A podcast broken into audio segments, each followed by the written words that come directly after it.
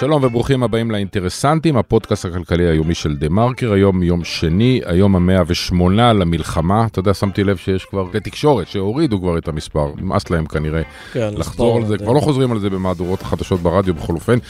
136 חטופים עדיין מוחזקים בעזה, באולפן איתן אבריאל, כמו שאתם מבינים, גם סמי פרץ. אהלן. הכל טוב?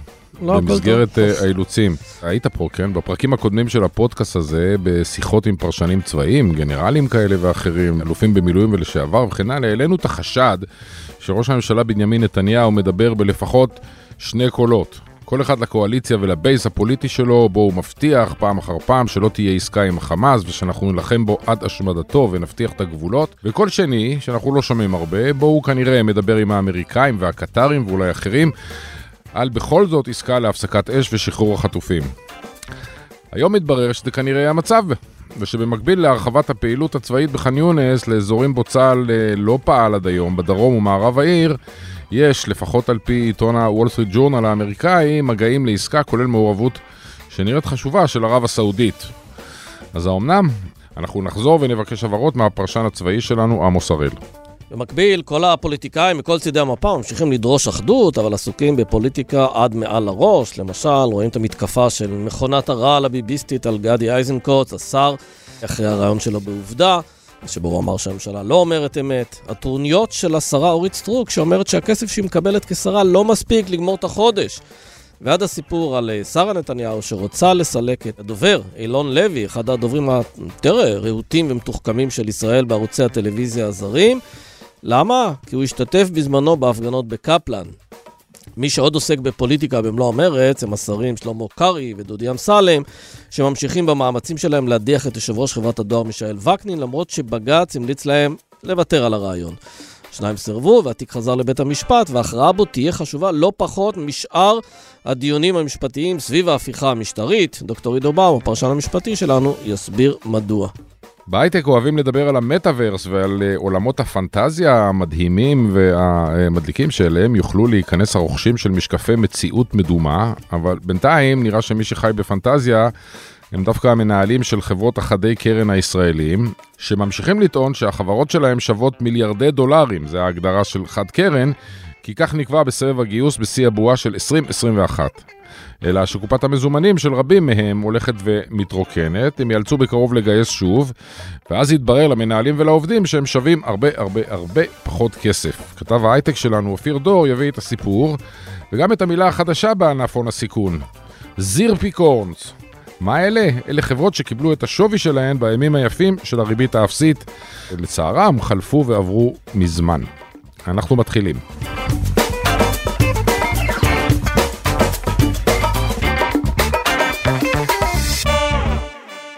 שלום לעמוס הראל. אהלן. הפרשן הצבאי של עיתון הארץ. ושלנו, אה, אני הולך קצת לקנטר אותך, כי אני זוכר שבפעם האחרונה שדיברנו, שאלתי אותך, האם יכול להיות שמר בנימין נתניהו, ראש ממשלתנו, אה, סוג של מדבר בכמה וכמה קולות, כל אחת לבייז, לטלוויזיה, לקואליציה שלו, על זה שלא נפסיק את המלחמה עד לחיסול מוחלט של החמאס והשקטת אה, שקט לדורות בכל הגזרות וכל הגבולות של מדינת ישראל. אבל בכל אחר הוא כן מנהל משא ומתן מתחת לפני השטח עם האמריקאים, עם הקטרים, ואולי גם אחרים, על עסקה שבמהותה יש בה גם לפחות אה, אה, התחלה של אה, הפסקת אה, אש אה, משמעותית. ואז מתפרסם הסיפור בוול סטריט ג'ורנל, וככה הוא מדווח, וזה נראה אמין. אז איפה אנחנו עומדים? קודם כל האמינות של נתניהו לא, לא במקום גבוה במיוחד, אני חושב שנתניהו כרגיל משחק על כל המגרש, לבייס הוא אכן משדר אה, המשך פעילות, תכף ניגע במה שקורה כרגע בח'אן יונס. מצד שני הוא מפלרטט גם עם רעיונות אחרים, אבל הוא כל הזמן בעודו מדבר עם האמריקאים, ואתה שים לב לפינג פונג שמתנהל בשיש שבת, כשביידן מדליף שביבי לא שולל אה, מדינה פלסטינית, ואז לשכת ראש הממשלה מסר... ממהרת במהלך השבת להוציא אה. הכחשה ללא הכחשה. הוא גרם לו לחלל שבת, אה? כן, אבל גם, גם אז הוא לא אומר בדיוק מה הוא רוצה, כי הוא אומר, כן. אני... אה, מסתייג מריבונות, אבל זו לא הייתה אמירה אה, מפורשת שהוא לא מסכים למדינה פלסטינית בשום תנאי. בכל מקרה, אני חושב שהוא משחק על כל המגרש. אבל חלק מהעוצמה הפוליטית שהוא מנסה לשמר קשור עדיין ברעיון הזה של אני האיש שיסכל את הקמת המדינה הפלסטינית, וזה מה שהוא משדר לבייס, ובאותה מידה חלק מההתגוששות עם אה, ביידן מבטא עדיין את אותו עניין, את הסירוב שלו אה, לעלות לגמרי על הספינה האמריקאית ולהמשיך פה עם היוזמה שה, שהממשל מתחיל לשווק. העניין הוא אבל שהמדינה הפלסטינית, אני חושב בכלל שהאמריקאים משחקים לידיו של נתניהו ונותנים לו איפשהו נכון. להמציא איזה נרטיב, אבל אתה יודע, אני מסתכל על דברים אחרים עוד לפני השאלה של מדינה פלסטינית, אני מסתכל אפילו על, אה, אתה יודע, חטיבות מילואים שמשתחררות עכשיו, יוצאות אה, מעזה, ואתה רואה שם איזה חמיצות כזאת, תחושה של נלחמנו, נהרגנו, סיכנו את החיים שלנו, ואנחנו לא מצליחים לראות הישג, וגם במקום שבו אנחנו רואים הישג, וראינו אתמול איזשהו מכתב שנשלח של סגני אלופים והל"מים אה, במילואים, שבאים ואומרים, תשמעו, אתם אה, משחררים אותנו, ואנחנו שואלים, האם עמדנו במשימה? האם אתם מתרגמים את ההישגים האלה שהושגנו בשדה הקרב ברמה האסטרטגית? והתשובה היא שצה"ל וממשלת ישראל לא מצליחים לתרגם את הניצחונות שהושגו בעמל רב לניצחון ברור ומוחץ ברמה המערכתית והאסטרטגית. ויש גם כוחות היום אפילו שהגיעו לצאלים להזדכות על כל מיני ג'יפים וכאלה, שגם הם הולכים עם שילוט, שנראה אגב כמעט מאורגן על ידי מפלגה כלשהי. הוא לגמרי מאורגן. כן, כן, כן, שאומר, לא נותנים לנו להכריע, כן. אז אה, כן, אבל אתה יודע, לא תמיד אתה, אתה יודע בדיוק מי, מי אומר ומה אומר ומי בוחש בעניין הזה, אבל, אבל מה שברור שמבחינת הממשלה יש פה תחושת חמיצות מאוד קשה. חד משמעית, אבל אה, בוא, סמי, דיברנו על זה אצלכם גם לפני חודשיים, זה היה ברור שהמטרות של... המלחמה הזאת אה, מתנגשות אחת עם השנייה, עכשיו הן גם לא מסונכרנות כי הזמן של החטופים אוזל בזמן שצה"ל אומר צריך עוד הרבה זמן כדי להביס את חמאס, אבל זה היה ברור מראש שמצד שמאל, שוב אני עושה פה הכללה, מצד שמאל תהיה תסכול רב מחוסר יכולת לשחרר את החטופים, ההתעקשויות אה, והעובדה שזה לא מתקדם, ומצד ימין יגידו רגע אבל לא השלמנו את העבודה. עכשיו הסנטימנט פה הוא אמיתי לגמרי, כשאתה מדבר עם אנשי מילואים חלקם בפירוש מרגישים ככה, אבל אתה גם רואה בחישה פוליטית. הבחישה אגב היא לא מהכיוון של הליכוד, ייתכן שזה יריבים של נתניהו בליכוד, והרבה יותר סביר שיש פה גם אנשים שקשורים בציונות הדתית או בעוצמה היהודית.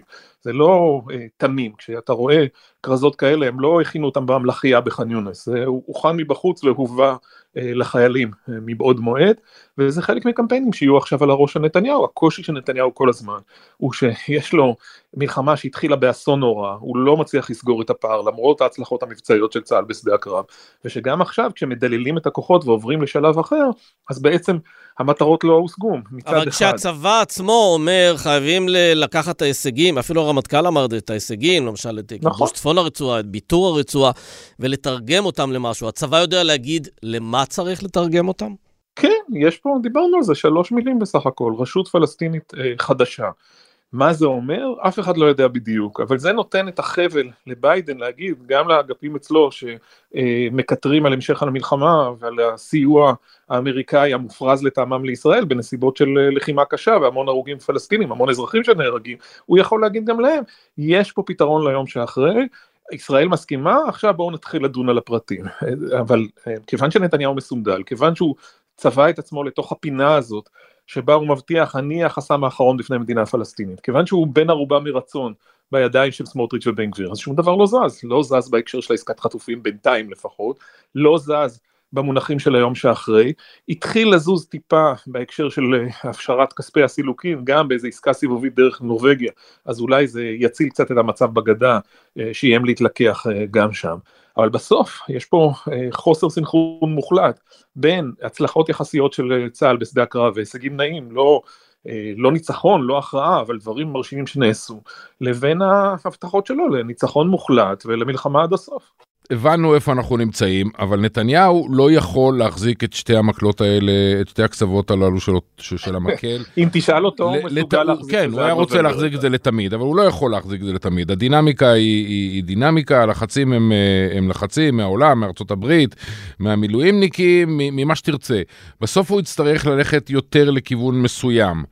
יש לה, אני שונא לבוא לנסות להיכנס לראש של, אה, של פוליטיקאי, בטח של נתניהו, אבל יש איזשהו דרך להעריך לאיזה כיוון בסופו של דבר הוא ייאלץ אה, אה, להתקדם? אני אתחכם פה ואני אגיד שזה נורא תלוי בתוצאות בשטח. אם המהלך הזה עכשיו בח'אן יונס אה, מלווה בהרבה נפגעים שלנו חלילה, ובהמשך התכתשות, ויש עוד תמונות של אה, הלוויות מצד אחד, ועוד דיווחים על אה, חטופים מתים בשבי מצד שני, יהיה לו קשה עם העניין הזה. אני חושב שאנחנו קרובים לרגע ההכרעה, בעיקר של גדי איזנקוט שמצטער כאיש המפתח בממשלת החירום.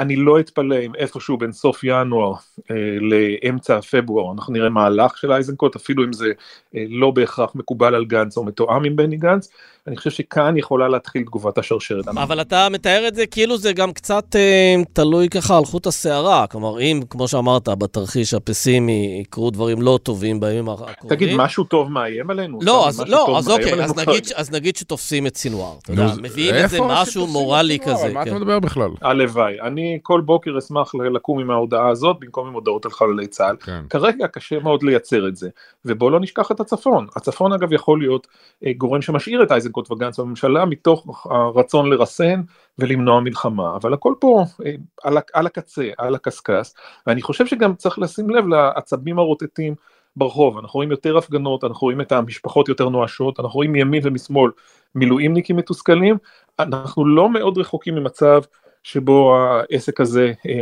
מת, מתפרק ומתפרע. עד עכשיו כל הזמן דיברו על זה, שזה יהיה יותר גדול מקפלן ויותר גדול מבלפור ומשהו שונה לחלוטין. כן, אבל זה גדל. לא קרה. אה, אני חושב שזה יקרה ברגע שאייזנקוט, מחנה ממלכתי, יוצא מהממשלה, אני חושב שיינתן האות למחאה שלא ראינו כמותה. טוב, זה... אה, אנחנו שומעים את זה הרבה זמן, זה עדיין לא קורה.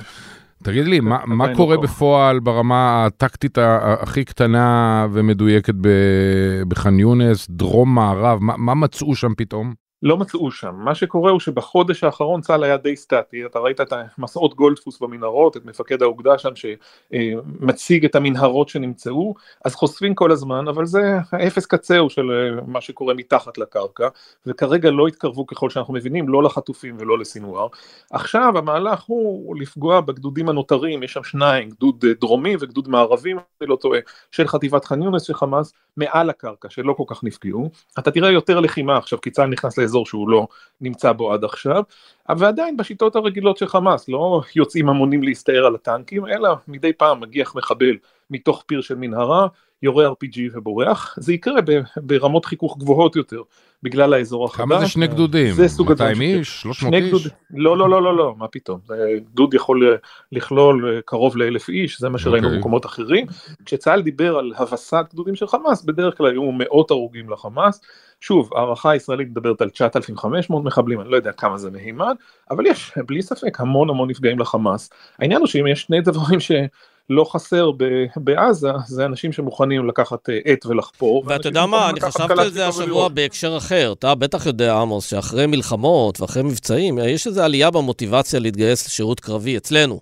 ואתה יודע, למה שזה לא יחול גם על החמאסניקים? כלומר, אחרי, אה, אחרי השבעה באוקטובר, יכול להיות שהרבה יותר צעירים פלסטינים אומרים, אני רוצה להיות חלק מהדבר הזה. בוא, גם אין שם הרבה אלטרנטיבות אחרות, זה לא שמגזר ההייטק פורח אחרי מה שקרה. פרחת להייטק, תלך ללמוד, או לאקדמיה. תלך ללמוד עכשיו אה, תכנות, אה, מה בדיוק יכול טינג'ר לעשות בזה.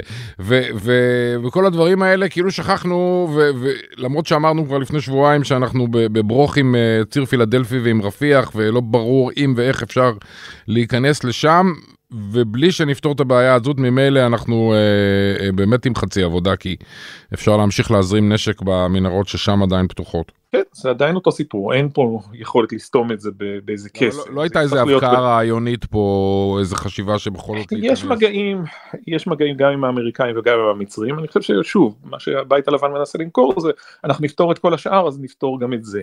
אבל שוב בואו נהיה כנים בעניין הזה הרבה מאוד מהבטחות ששמענו בעבר מהמצרים המון פעמים היו מבצעים מצריים והם הם, הם הרסו שם בתים ברפיח yeah. כן. המצרית ברצועה ברוחב של קילומטרים אמרו זה הסוף למנהרות ברור שראשית yeah. כן. המנהרות פעלו ושנית הצבא המצרי גזר קופון נאה על זה כל התקופה yeah. כן. אין כרגע משהו שמבטיח לנו שזה לא יקרה בהמשך. עמוס לסיום פברואר אתה אומר עד אמצע פברואר אנחנו נראה פה משהו זז?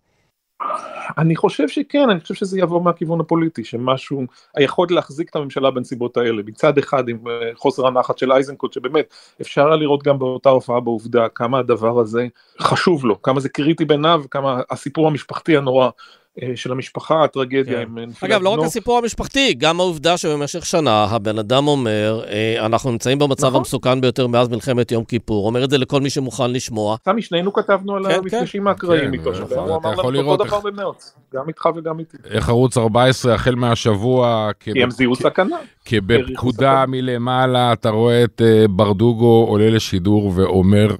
כן. שקרים ושטויות ברמות בלתי אפשריות, כאילו, אני לא אתפלא אם הוא יעזוב וימנה את עצמו לראש אה, אה, מרץ. האיש אמר את זה. תראה, זה...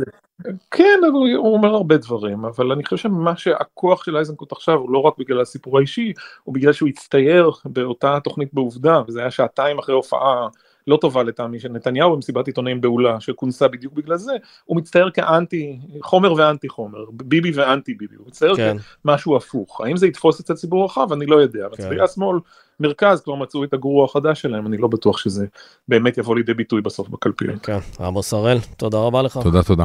תודה לכם. אני רוצה להכיר לכם את רשת אינבסטור 360, רשת הפודקאסטים המואזנת ביותר בקרב קהילת המשקיעים בישראל, עם מגוון תוכניות, החל מהשקעות למתחילים למי שעושה את צעדיו הראשונים בשוק ההון, ועד ל Investor 360 Live, למשקיע המתוחכם, שם תחשפו לתזות ההשקעה של מנהלי ההשקעות הבכירים במדינה, יחד עם ניתוחי סקטורים כמו שבבים, בינה מלאכותית ועוד. בין לבין תוכלו להקשיב לתוכנית האקטואליה המשקיענים עם אבנר סטפאק, השקעות להייטקיסטים וערוץ הקשירים. חפשו Investor 360 בפלטפורמת הפודקאסטים שלכם.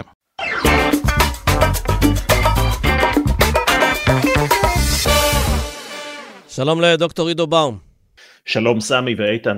היי עידו. תשמע, בימים רגילים, כשמחליפים את יושב ראש אה, חברת הדואר, זה לא נושא של כותרות ראשיות, לא עמודים ראשונים, אה, שמים את זה איפשהו שם ושוכחים את זה, הדואר לא נחשבה לאיזה חברה מצטיינת או נפלאה, אבל אנחנו בחודשים האחרונים מתעסקים שוב ושוב בסיפור של הדואר, כי שני השרים, שלמה קרעי ודודי אמסלם, אה, מנהלים פשוט מאבק להדיח את יושב ראש חברת הדואר, את מישאל וקנין, למרות שבג"ץ המליץ להם לוותר על הרעיון, וזה משתלב כבר באיזו תמונה רחבה יותר שלה, שנוגעת לממשלה הזאת, שהיא אוהבת אה, אה, לחסל ראשי חברות, ראשי ארגונים, שופטים, אה, שומרי סף למיניהם.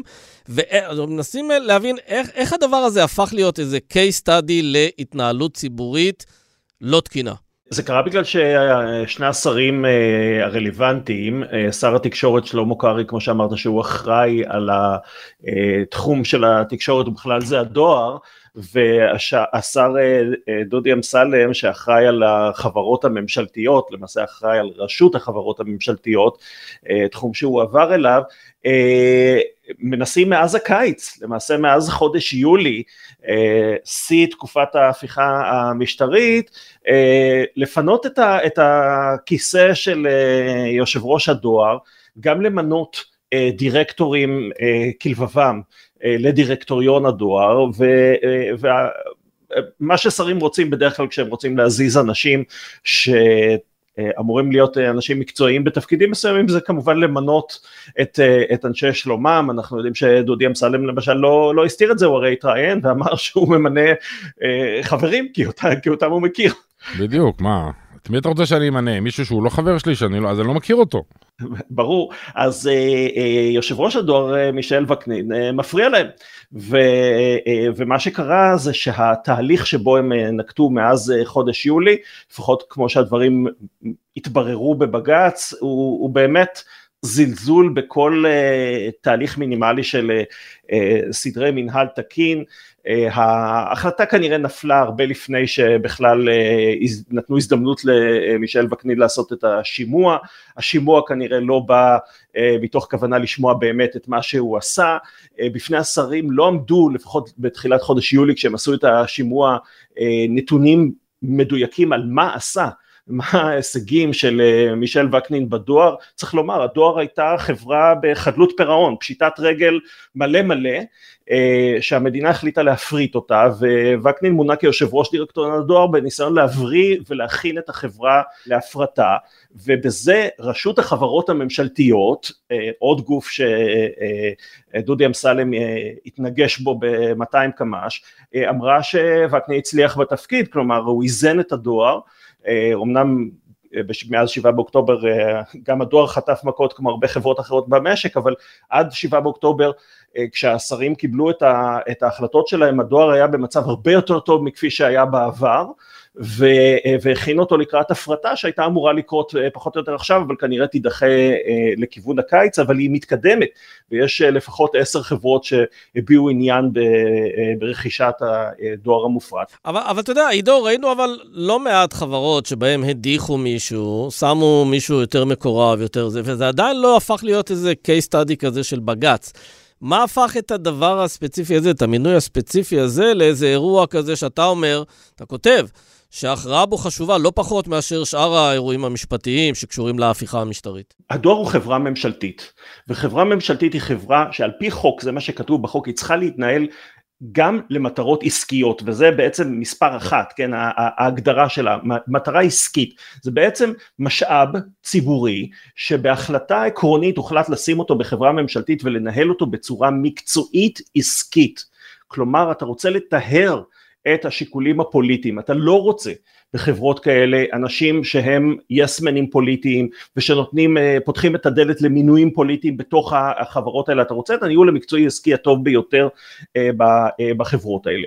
ואחרי התהליך ההדחה של וקנין שנראה כמו פתיחת הדלת לפוליטיזציה, גם הדואר עצמו, דירקטוריון חברת הדואר ווקנין עצמו החליטו להילחם והלכו כנגד ההדחה הזאת לבג"ץ ובאופן די חריג ומפתיע למרות שזה כבר נהיה די רגיל פה בזמן האחרון היועצת המשפטית אה, לממשלה אה, ורשות החברות הממשלתיות שבחנו את ההליך הזה, אה, שניהם ביחד למעשה התייצבו לצידו של וקנין נגד השרים, היועצת המשפטית לממשלה אמרה לשרים שהיא לא תייצג אותם, הם, הם קיבלו ייצוג פרטי והיא הצטרפה לעותר עם הבעת חשש מאוד מאוד מדאיגה שהמהלך הזה הוא מהלך שנועד לייצר פוליטיזציה בתוך המינויים אה, בחברות הממשלתיות. חוק החברות הממשלתיות אין לגביו פסיקה בבית המשפט העליון, הוא חוק שקיים 50 שנה, אף פעם דבר כזה לא קרה.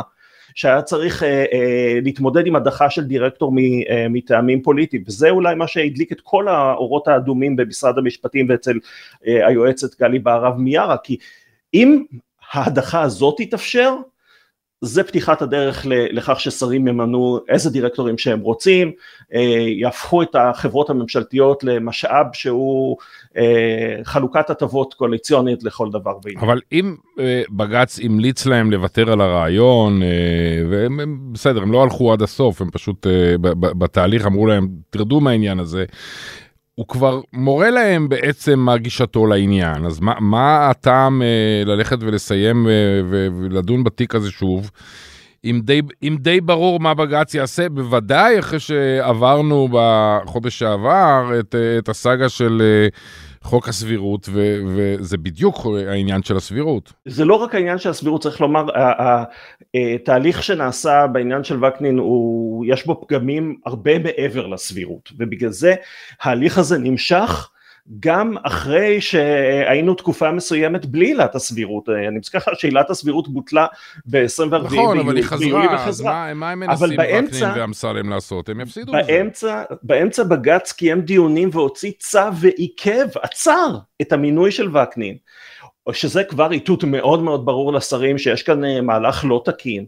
הדיון הזה המשיך להתנהל והתקיים הדיון בעל פה אה, עם השרים ובו שלושה שופטים, פה אחד, כולל אה, שופט שלא נמנה על הרוב הליברלי, השופט מינץ, אגב שלושה שופטים שכולם מבינים בדיני חברות, יצחק עמית, חאלד כבוב שהגיע מהמחלקה נכון. הכלכלית ודוד מינץ שהוא שופט שבא מתחום החברות מירושלים, כולם מבינים בזה, כולם פה אחד אמרו לשרים תרדו מזה, אה, יש פה, יש פה בעיה והם גם רמזו שאם השרים לא ירדו מזה ייכתב פסק דין, השופט עמית אמר בדיון בוער לי לכתוב את פסק הדין אבל, אבל זה כל כך ברור ששרים אה, במצב הזה אמורים להגיד אה, הייתה תקלה אנחנו חוזרים אחורה השרים קרעי, להערכתי פה אמסלם הולך אחרי קרעי, מי שמכתיב את הטון פה זה, זה השר קרעי, לא היה מוכן. אה, לשמוע את הדבר הזה, לא רק זה, אלא הוא אומר, אה, הוא שלח מכתב כמעט חצוף בעיניי אה, לבג"ץ מסוג אם אתם לא תיתנו לי להדיח את, את וקנין אז תנהלו אתם את הדואר בואו תעשו לי חפיפה אני אעשה לכם חפיפה למרות שהאמת לא צריך אותו בשביל לנהל את הדואר, אתה יודע, יש חברי דירקטוריון, יש מנהלים, למה צריך אותו בכלל? ואגב, זה גם לא היה אחראי על זה, בדרך כלל משרד האוצר עבד מולם. הוא רוצה לנהל כל מיני דברים. אתמול בערב הוא שלח מכתב לרואי החשבון של התאגיד.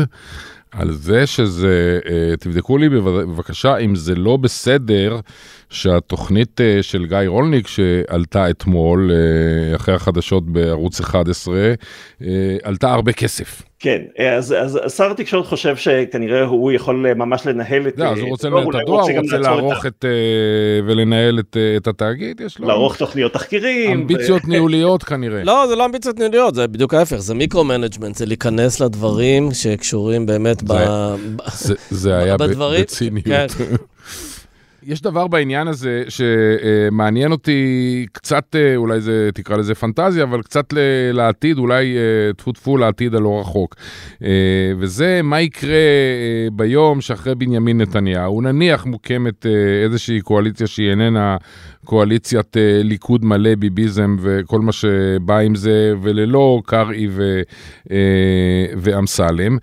יש שורה ארוכה של אה, אנשים מקורבים שמונו על ידי ה, אה, האנשים הללו בכל מיני אה, רשויות, בכל מיני משרדי ממשלה, שהם בעליל לא אנשי מקצוע, שהם בעליל אה, אה, פוליטרוקים שעוסקים בעיקר בפוליטיקה, וממשלה חדשה תרצה, במקרה הטוב, אה, לשים במקומם אנשים מקצועיים, רציניים, וכאלה שנראה שעובדים בשביל הציבור ולא בשביל אה, אף מפלגה ואף base אה, פוליטי. השאלה אם יהיה מאוד קשה לממשלה החלופית הזאת באמת לבצע את ההחלפת uh, כוח אדם הזה, בדיוק מאותן סיבות שקשה עכשיו לאמסלם ולקרעי להחליף את יושב ראש הדואר. התשובה היא במידה רבה כן. אה, אני חושב שהשירות הציבורי שלנו וחברות ממשלתיות הם חלק מהשירות הציבורי, צריך להבין שהוא, הוא, כל תפקיד בו אה, בנוי עם איזושהי קונספציה, יש תפקידים שהם יותר מקצועיים ואתה רוצה למנות אליהם אנשים שהם מקצועיים רציניים אה, בתפקיד ולא כמו שאתה קורא פוליטרוקים ואנשים, ואנשים מטעם. לעומת זאת יש תפקידים שבהם אתה כן רוצה לתת לשרים איזושהי השפעה במינוי כי יש יותר מאפיין של מדיניות נקרא לזה, ו, אה, ויותר אה, לגיטימציה להשפעה פוליטית על, אה, על, על התפקיד. למשל יושב ראש דירקטוריון הדואר הוא תפקיד שבמיוחד עכשיו, כשמדובר על חברה בהפרטה, שכל מה שאתה רוצה זה למקסם את הערך שלה, וגם ככה בדואר אני לא רואה בדיוק את השיקולים הפוליטיים חוץ מלהשיג מינויים למקורבים, זה תפקיד שאמור להיות מקצועי, ולא כזה שהשר יצניח אליו את מי, ש, מי שבא לו, ויש הרבה מאוד תפקידים כאלה, במיוחד תפקידים שהם בעולמות של שמירת הסף, אתה, אתה לא רוצה שמפכ"ל המשטרה יהיה גורם פוליטי, אתה רוצה שהוא יהיה האדם הכי מקצועי בתחום השיטור וה, והביטחון. עכשיו ככל שמה אה, שאנחנו נקבל עכשיו וגם במקרים נוספים זה פסיקה וחקיקה שמגבילה את ההתערבות של הממשלה, ככה לממשלה עתידית יהיה הרבה יותר קשה להחליף את האנשים שכבר, אה, שהממשלה הזאת מצליחה אה, להכניס, ואנחנו רואים את זה במדינות אחרות. זהו, כי בפולין, השלטון התחלף בפולין לפני מספר אה, חודשים, והשלטון הימני שהיה קודם התחלף על ידי שלטון מרכז ליברלי, ובאו אנשים ורצו להחליף את הפוליטרוקים שהיו בכל מיני מקומות, ואחד הדברים הראשונים שהם באו ועשו זה לפטר את כל האנשים שישבו ברשות השידור הציבורית בפולין, כי רשות השידור הציבורית בפולין הפכה לשופר של השלטון הקודם מלא מלא בצורה בוטה ו- וחד משמעית, ורצו להחליף, להחליף את האנשים הללו. זה היה דבר שנראה להם הכי טבעי והכי מתבקש לעשות, כך הם עשו, ובא אז בית המשפט הפולני ואמר להם, לא, אתם לא יכולים לעשות את זה, תחזירו בבקשה את האנשים הללו, אבל בית המשפט הפולני מלא בשופטים שהשלטון הקודם מינה, ו- ואז כל הברוך הזה, אה, אתה שואל את עצמך אם אתה כבר, אפילו אם אתה כבר בא רוצה לתקן עם כל הכוונות הטובות, זה, זה הופך למאוד מסובך. נכון, אה, אה, אנחנו בחודש ספטמבר כשהיו הדיונים בעילת הסבירות דיברתם איתי אה, מפולין ובפולין באמת יש שלושת אלפים, כמעט שלושים אחוז מהשופטים הם שופטים שמרנים שמונו על ידי הממשלה הקודמת ולכן כשאתה מגיע לבית המשפט ומנסה להילחם אתה הרבה פעמים מוצא שופט שהוא לא בצד שלך מבחינה פוליטית. וגם אצלנו, גם אצלנו המצב הזה הוא, הוא אפשרי בהחלט, אנחנו היום בבית משפט עליון שיש בו 13 שופטים, שני מושבים חסרים והאיזון בו הפך להיות לטובת הגישה השמרנית, הפחות מתערבת, כלומר שגם אם יהיה ניסיון להגיע לבית המשפט עם, עם קייס שבו יושב אדם לא מתאים עם אה, נטיות או הטיות פוליטיות בתפקיד מסוים כי שמו אותו שם כדי לשרת את אה, מטרותיה של הממשלה הקודמת הסיכוי שבית המשפט יעזור אה, להזיז אותו מתפקידו הולך ופוחת. לסיום מה לוח זמנים בעתירה הזאת? אז uh, למעשה עכשיו אנחנו מחכים לפסק דין, השופטים הרי נתנו לשרים את ההצעה, הזדמנות לרדת מהעץ, השרים הודיעו שהם לא יורדים ואנחנו פשוט מחכים לפסק הדין ואני מניח שהוא, כיוון שמדובר בהרכב של שלושה שופטים, הוא לא ייקח הרבה זמן. הבנתי, טוב, אז אם מישהו יתגעגע לריטואל של uh, החלטות דרמטיות של, של בג"ץ, זה לא נגמר, זה כנראה ממשיך וימשיך איתנו עוד הרבה זמן. עידו באום, תודה רבה. תודה לכם.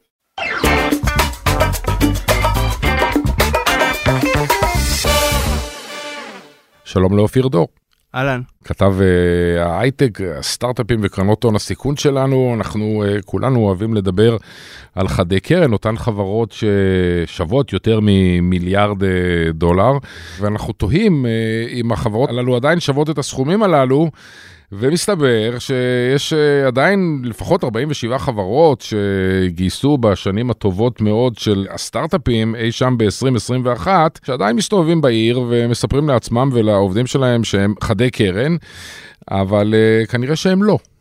תסביר. זה מתחיל בעצם מהאישה שהמציאה את המונח uh, יוניקורן, הצליח לה לא רע עם המונח הזה. זה תפס. כן, לפני עשור בדיוק, איילין לי, שהיא אשת הון סיכון אמריקאית, היא המציאה את זה לחברות שהן שוות מעל מיליארד uh, דולר, והן חברות יחסית צעירות. המושג הזה התנפח, ובעצם התנפח מאוד בתקופת הבועה, או בימים של הריבית אפס, בעיקר מ-2020 עד מרץ 22, עד שהתחילו להעלאות הריבית. והיא בעצם עכשיו, אחרי עשר שנים, אה, אולי מכה על חטא, היא אומרת, רגע, יש יוניקורנים ויש uh, זירפרקורנים, אני אפילו לא בטוח שאני אומר את זה טוב, שזה uh, יוניקורנים שנוצרו בתקופת הבועה, ובואו ניקח... Uh... ואז הזירפ זה זירו אינטרסט רייט פיריוד, או איזה נכון, משהו כזה, נכון? נכון, בשילוב עם uh, יוניקורן, והיא אומרת... כלומר, הכוונה לחברות שברגע מסוים אמרו להם שהן שוות מיליארד דולר, והרגע הזה חלף. כן, הם קיבלו את זה בתנאים הכי נוחים שהיו אי פעם כנראה. אולי חוץ מהדוט קום, התנאים הכי נוחים שהיו אי פעם לסטארט-אפים בעולם. כלומר, הם גייסו לפי שווי של מיליארד דולר ומעלה? נכון. כלומר, זה הוכח, זה לא נכון. שאמרו להם, תשמעו, יום אחד אולי תגייסו לפי מיליארד, זה לא וונאבי, לא, לא, זה קרה. הם גייסו לפי מיליארד דולר, אבל בימים שהשוק היה מוצף בכסף ורבו פה על השקעות, וכל אחד, וכאילו גם עם הכנסות של אה, חמישה מיליון דולר היית יכול להפוך ליוניקורן, אז בימים האלה הם גייסו. ועכשיו היא אומרת, בואו תסתכלו על האנשים שקיבלו את השווי שלהם בתקופה הזאת, חלקם אולי לא יוניקורנים בכלל, חלקם אולי אה, היו אז שווים חמישה מיליארד, היום הם שווים שלושה מיליארד. בואו ניקח את השווי שלהם בערבון מוגבל. ועכשיו השאלה המעניינת זה למה הם גייסו מאז. ולמה גם לא עשו את התהליך המתבקש אה, להתאים את השווי למציאות האמיתית, כאילו, כולם יודעים שזה בלופראי. חלקם עושות את זה פנימה, כי יש אה, חובה לעשות, אה, לחברות אמריקאיות, יש חובה לעשות בדיקה של השווי בשביל האופציות של העובדים, אבל הן לא מוציאות את זה החוצה, וקרנות ההון סיכון גם הרבה פעמים נהנות מהשווי הזה ואומרות, כל עוד החברה לא גייסה בשווי אחר, מבחינתי היא שווה חמישה מיליארד. אני לא הולך לשנות את זה בספרים שלי. יש כאלה שקצת יותר אקטיביים ומבינים שמה שהיה לא יהיה, אבל אה, יש כאלה שנהנים לשמור את זה, והחברות מבחינתן מבינות, אה, חלקן הגדול, שהם לא יצליחו להשיג את השווי הזה יותר. אז הן ככה מחכות, אה, יש להם הרבה כסף שהם גייסו בזמן הבועה, לפעמים מאות מיליוני דולרים שיושבים להם בבנק, והן מחכות, ההערכה היא שחברות כאלה יושבות על שנתיים עד חמש... כאילו הם גייסו בבועה כסף לשנתיים עד חמש שנים. זאת אומרת שהם יצטרכו מתישהו לחזור לשוק. רגע, אבל אני מנסה להבין, נגיד שחברה אה, הוגדרה כיוניקורן, גייסה לפי אה, שווי של יותר ממיליארד דולר, ואז הגיע המשבר, ואז השווי שלהם צונח, לא יודע מה, ל-800 מיליון לא, דולר. אתה לא, אתה לא יודע את זה עד שאין לא, לא, גיוס ברור, נוסף. לא, אני אומר, הן רוצות לעשות גיוס נוסף, אז אומרים להם, תשמעו, אתן כבר לא שוות מיליארד, אתן שוות 700 או 800 או משהו כזה. הן לא רוצות לעשות את זה, כי ברגע שהם יעשו את זה, זה ימותג כאיזה כישלון בעצם. כן, קודם כל... למרות שבעולם הזה זה מקובל, לעלות, לרדת, ליפול, לוותר, כאילו זה עולם שמקבל אה, כישלונות קצת יותר ב... איך נקרא לזה, בצורה טבעית מאשר ענפים אחרים. קודם כל, יש סטיגמה נורא נורא חזקה סביב down round, לגייס בשווי יורד. הציפייה היא מסטארט-אפ להיות כל הזמן כלפי מעלה, לפחות עד ההנפקה שלו. זאת אומרת שהוא יראה כל הזמן צמיחה, כל הזמן מדדים עולים, אז אף אחד לא רוצה להיות בזה שהיה שווה חמישה מיליארד, אחרי זה ירד למיליארד, זה לא ייראה טוב, לא ייראה טוב להנפקה. אבל זה לא רק עניין של מראית עין, יש פה שורה של רבדים ושורה של נגזרות נכון. סביב העניין של המחיר, זה סמי גם ב, אה, בשבילך. אחד מהם למשל זה המשקיעים למעלה, זאת אומרת אם יש קרנות הון סיכון שנתנו לחברה הזאת כסף אה, בסיבוב הזה של, ה, של החד קרן לפי מחיר של מיליארדים, ועכשיו המחיר ירד למחיר של מאות מיליוני דולרים, אז הם יצטרכו לרשום הפסדים. נכון. והם יצטרכו לרשום ירידה בתשואה, ויכול להיות שהמשקיעים שלהם בקרן יתאכזבו ואולי יעזבו אותם, וזה שורה ארוכה של זה. ועכשיו תחשוב על עובד חדש שמגיע לחברה, הוא רוצה לקבל אופציות, למה שהוא יקבל אופציות במחיר של uh, מיליארדים אם הוא יודע שהחברה שווה פחות? העובד החדש, הוא אומר, אני לא רוצה, תנו לי אופציות במחיר... להפך, זה יוצר... במחיר ריאלי. זה ייצור מרמור אדיר, תחשוב על עובד שהגיע לפני שנתיים, קיבל אופציות לפי החמישה מיליארד, עכשיו מורידים את השווי של החברה למיליארד, הוא יתרחק מהכסף, הוא הולך לעזוב, כאילו, כן. לו, הוא לא יראה את הכסף בחיים. האופציות uh, הפכו לאפס, דה פקטו. הייתי, אני הייתי פעם במצב כזה לפני הרבה מאוד שנים. היה לך אופציות? היה לי אופציות. בסטארט-אפ? בעיתון כלכלי בשם טלגרף, שחילק אופציות לעובדיו. כן. בסוף ההקלטה, תעלה איתי לחדר, אני אתן לך את האופציות שלי. הבנתי, הבנתי. וזה היה uh, חד קרן? זה היה, לא, איזה חד קרן, זה היה בסדרי גודל של, אה, לא זוכר כמה, אבל חד... היית צריך לחכות. באמת, שזה יהיה סיפור הצלחה ו... המסחרר בתולדות התקשורת הישראלית. בבת תאילנדי אולי זה היה חד כן, קרן, כן. אתה אומר. אז בקיצור, אה, אני יכול לתת לך אותן. ואפילו במחיר נוח אני אתן לך את זה, איתן. מה שמעניין גם בסיפור הזה, זה שבעצם רוב, רוב היוניקורנים לא גייסו מאז מרץ 2022, וזה אומר שאנחנו עדיין לפני התיקון הגדול בטק, כאילו, אנשים חושבים שאולי המשבר עבר. אז אולי במובנים מסוימים חברות יותר אה, מקבלות גיוסים, חברות צעירות, אבל החברות הקיימות, עוד יהיה להם, יהיה להם הרבה בעיות. זאת אומרת, הם עוד לא התמודדו עם הנושא הזה של ירידת שווי ועם כל ההשלכות שלו. אז מתי זה מגיע בעצם? זה מגיע שהקופה מתחילה להצטמק בכל זאת, כבר אי אפשר להמשיך uh, כרגיל, צריך לגייס עוד כסף, זה, זה אתה יודע, זה בסדר לצורך העניין. חברות כאלה עושות כמה וכמה גיוסים, ואז אה, הם יבצעו את הגיוס מתי? באופן טיפוסי, אה, בציר הזה של 2021, במהלך השנה הקרובה, ב-2024? אז לא בהכרח, אז באמת כאילו יש חברות שצברו כסף לשנתיים, שלוש, ארבע, ויש להם עוד runway לעוד שנה, עוד שנתיים, הם חכו שהשוק אולי ישתפר יותר, אולי הם יוכלו ללכת להנפקה, אולי יהיה איזה נס, אה, אולי הם יצליחו לגדול לשווי, זה המונח הידוע, כאילו ההכנסות שלהם יגדלו מספיק בשביל שהם יצדיקו את השווי שנתנו להם לפני שנתיים. כל אחת והטקטיקה שלה, אבל באיזשהו שלב הרבה מהם יצטרכו להגיע לרגע האחרון של הגיוס. כן, צריך להגיד שזה טיפה לשונה ממה שקורה בעולמות אה, שוק ההון הרגילים, ששם הכל נסחר, אז אתה חייב להכיר בזה, אתה חייב להכיר בכל רגע נתון בעצם, בהפסדים, בשערך, להכיר במציאות. אתה מאוד צודק, אתן לך אה, דוגמה נוספת, דירות בתל אביב. יש אנשים שמסתובבים וחושבים שהדירה שלהם אה, שווה חד קרן, שהוא יכול, אה, הם שווים ויכולים למכור אותה בנגיד 70 אלף שקל אה, מטר מרובע באזור ביקוש, וזה כבר לא ככה, אנחנו קיבלנו את הנתונים האלה מהלמ"ס רק בשבוע שעבר. אנחנו יודעים שבתל אביב ירד באיזשהו מספר בין 5 ל-10 אחוזים דה פקטו, אבל יש הרבה אנשים שמסתובבים והם חושבים שעדיין יש להם אה, איזה חיה, אה, חיה דמיונית על הידיים. אז בדיוק בדבר הזה אני רוצה לצטט משהו שאמר נגיד בנק ישראל ממש לפני שעה. הוא היה בוועדת הכספים. על פנטזיות? הוא אמר שהוא מזהיר מפני עליית מחירים בשוק הנדל"ן ב-2024 בגלל עצירת הפעילות באתרי הבנייה, מחסור בעובדים וגם ירידה בהיתרי בנייה, בשיווק קרקעות. הוא אמר, זה עשוי לקרות. אז הוא מה, הוא מצטרף לאיגוד הקבלנים? אה, לא, הוא מנסה לשכנע את הממשלה להכניס פועלים... אה, הבנתי. או מפלסטין, רשות פלסטינית, או מסין. לפי דעתי הוא יוזמן לוועידה הקרובה של... או מסין או מפלסטין. לפי דעתי יזמינו אותו להיות אה, בהרצאת הפתיחה של אה, איגוד, איגוד הקבלנים. כנס הקבלנים ובוני הארץ הקרוב. כן. טוב, אז, אה, אז אבל תגיד לי, זה הדבר היחידי שמטריד היום את התעשייה? אתה כן חד קרן, לא חד קרן. אני חושב שהדבר הראשון שמטריד את התעשייה זה מילואים, זה הדבר, אה, כי בעיקר חברות צעירות מאוד מאוד סופגות את זה, והדבר השני זה סטארט-אפים יותר קטנים מנסים לגייס, אה, היוניקורנים גם מנסים לגייס ולשמור על השווי. יש הרבה דברים שמטרידים את התעשייה בימים. אבל מה, היום הבנצ'מרק לגיוס? אני חברה ויש לי אה, מכירות של חמישה מיליון דולר, ואני עדיין מפסיד הרבה כסף, זה תיאור אה, די ממצה כן. של אה, סטארט-אפ אה, טיפוסי באחד מהתחומים שהיו פופולריים. נשים ברגע בצד את הסייבר שהם קצת יוצא דופן כל הזמן, איזשהו אה, B2B, איזשהו תוכנת ניהול, מן הסתם, אתה יודע, SaaS, מה שנקרא כאילו בשרת לקוח. אני מסתכל כדי לקבוע את המחיר שלי על חברה דומה בבורסה האמריקאית, בנסדק. קודם כל זה מאוד תלוי בשיעור הצמיחה שלך ו- ו- והרבה, והרבה גבורים אחרים, אבל כן, בדרך כלל זה נגזר מהמכפילים בנסדק, מהמכפילים בתחום שלך. אז שם הם דווקא בסדר, כי היו עליות יפות בנסדק, לפחות בחברות המאוד גדולות. כן. אולי בחברות הבינוניות קטנות פחות, אני לא, פחות אתה, לא, אתה לא מסתכל אבל על גוגל. אתה, לא, זה, גוגל לא עובד. זה יהיה נחמד. אני לא יכול להגיד אני כמו גוגל. הרבה אומרים, אני הגוגל של. אני הגוגל זה... של, כן. כן. אני האמזון של, אה, של הצ... מרצפות במזרח כן. התיכון.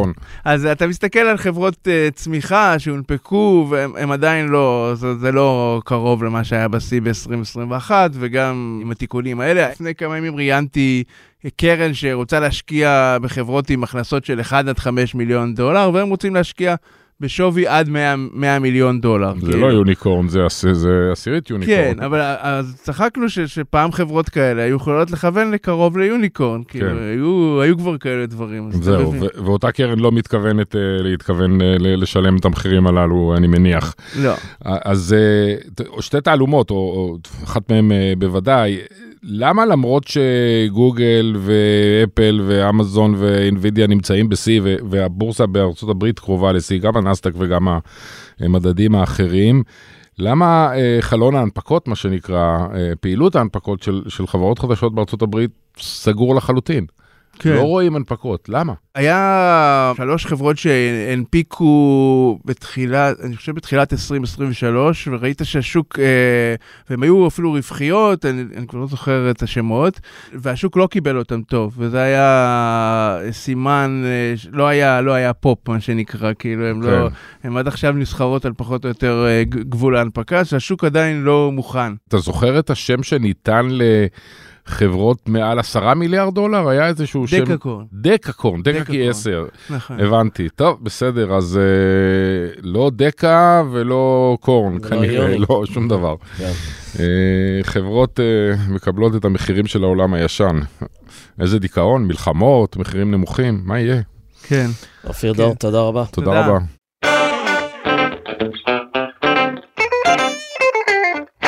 זהו, עד כאן האינטרסנטים להיום. איתן אבריאל, תודה רבה לך. סמי פרץ, אני מודה לך באותה צורה. ותודה רבה גם לדן ברומר ומאיה בניסן שעורכים אותנו. ניפגש מחר, אותו מקום, אותה שעה. ביי ביי.